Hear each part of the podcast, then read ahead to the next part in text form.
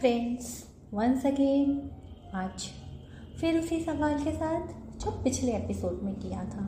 क्या था सवाल? सवाल ये था कि कृष्ण राधा को अपने साथ क्यों नहीं ले गए।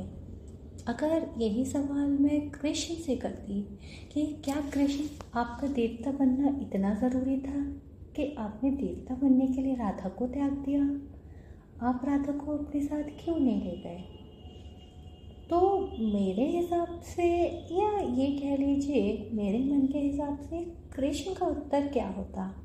शायद कृष्ण कहते, हाँ हर बार मेरा देवता बनना ज़रूरी है। अगर कृष्ण स्वयं में एक प्रश्न है तो शाश्वत उत्तर भी वही है।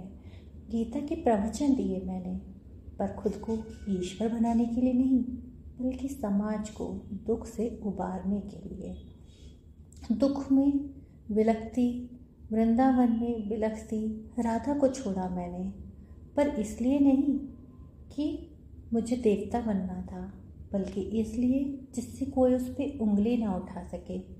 विवाहित थी राधा, कोई उस पर लांछन ना लगा सके।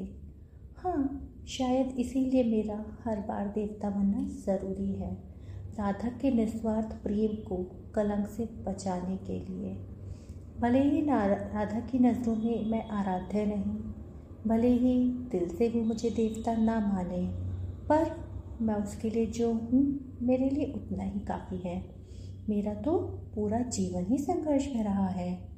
मैं उस सुकोमल राधा को कैसे संघर्ष पथ पे अपने साथ ले आता, मैं कैसे अपने इस दौड़ते भागते जीवन में उसको अपना साथी बना पाता।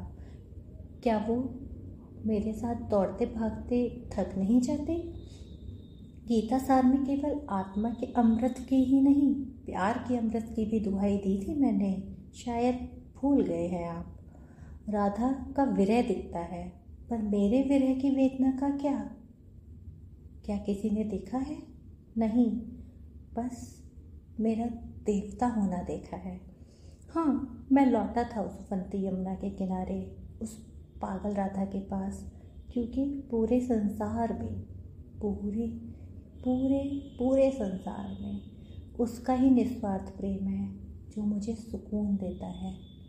शायद इसीलिए मैं लौटा था उसके पास।